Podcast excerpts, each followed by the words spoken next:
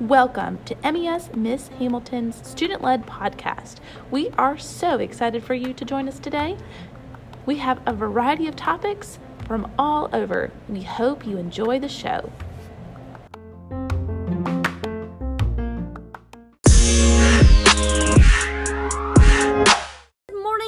Welcome to the Student Led Podcast.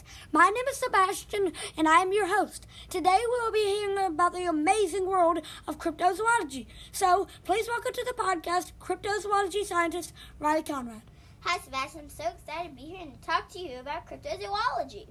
Great. So Rylee, first tell us what cryptozoology is. Cryptozoology is the research of mystical cryptids and tells information about them. Thank you, Rylee. Now tell us what exactly is a cryptid. A cryptid is a creature that is most likely a myth, but some believe that it is real and people say that they've seen. Thanks, Rylee. Now let's talk about a specific cryptid. This will give everyone more details about cryptozoology and an example too.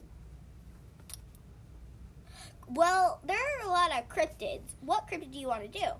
Well, I don't know. I'm not the expert here. You are, but I'm. Well, everyone knows a lot about Bigfoot, so why don't we focus focus on a lesser known cryptid like the Loch Ness monster? This one is one of my favorites. Oh, that is a great choice because I don't really know anything about the Loch Ness monster. So, what can you tell me and our listeners about the Loch Ness monster? Good. Well, let's see. The Loch Ness monster, which is also known as Nessie, Nessie lives in Scotland in the Loch Ness Lake. Loch Ness Lake is in the Scottish Highlands. This is a beautiful place to visit. I've if you've never been. Wow, so the Loch Ness monster is located in Scotland. That's far, and no wonder this cryptid is called the Loch Ness monster. It was named after the lake it lives in. That makes a lot of sense. Let's see. I can also tell you about. I can also tell you that he's not very long. He's only about four feet tall, and he's he's reported to be five, 25 feet long. The Loch Ness monster is big. We couldn't compare a bus to that. At least I think I can't. I guess I can search it up. So, what other research do you have for us about Nessie? I could tell you about the cryptid's environment and tell you the about the cryptid around its territory. Well, let's cough up some information about the animals that live there for their listeners and take it away. You got it. The Loch Ness Lake it has a variety of animals that live inside and around it. And one of those animals are otters. They are very fascinating animals. They can swim on their backs and hold hands when they sleep. It's kind of cute, but otters are very territorial. So we wouldn't want to mess with them. Hmm, hold hands while they sleep? That seems very odd. I wonder if they hold hands so they don't let go of each other and get lost. Who knows? I don't think so, but don't underestimate otters and their adorableness. Very true. Now, what other animals are there in that lake, ma'am? There are also bottlenose dolphins that make bird calls. The bottlenose dolphin can also swim very fast. These animals may be similar to Loch Ness in a way. I wonder if any of those dolphins are named hmm, Flipper. Uh, probably not. Alrighty, can you tell us any other animals? Yes, of course. There are snakes that live around the highlands. Snakes have very similar bodies structures to Nessie. Now you've got me scared, but then again, that is kind of cool. Well, there's also another animal that is similar to the Loch Ness, and it also lives in this area of the eels. Get it?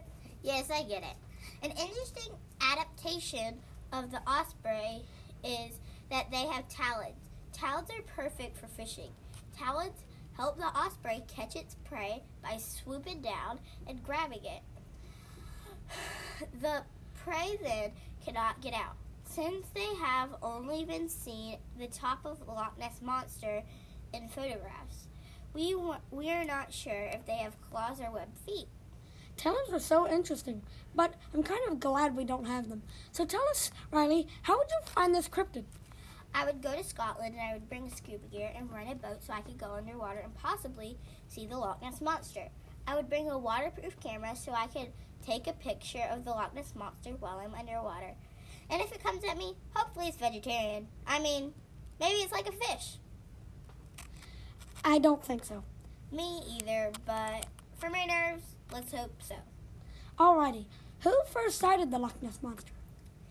Great question. The Loch Ness Monster was first sighted in 1933 by a local couple.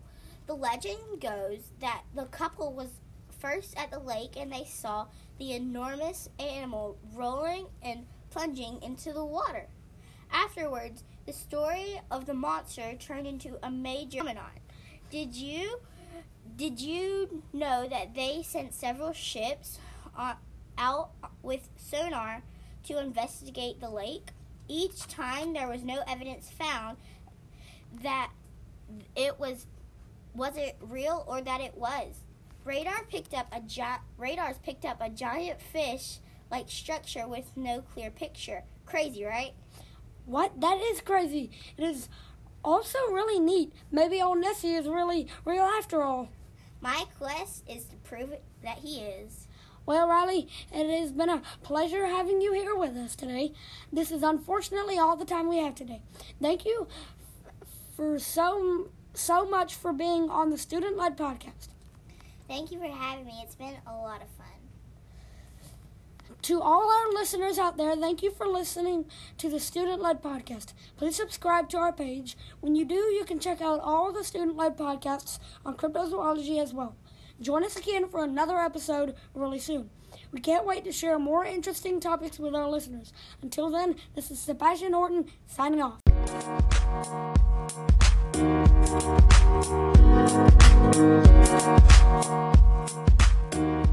back.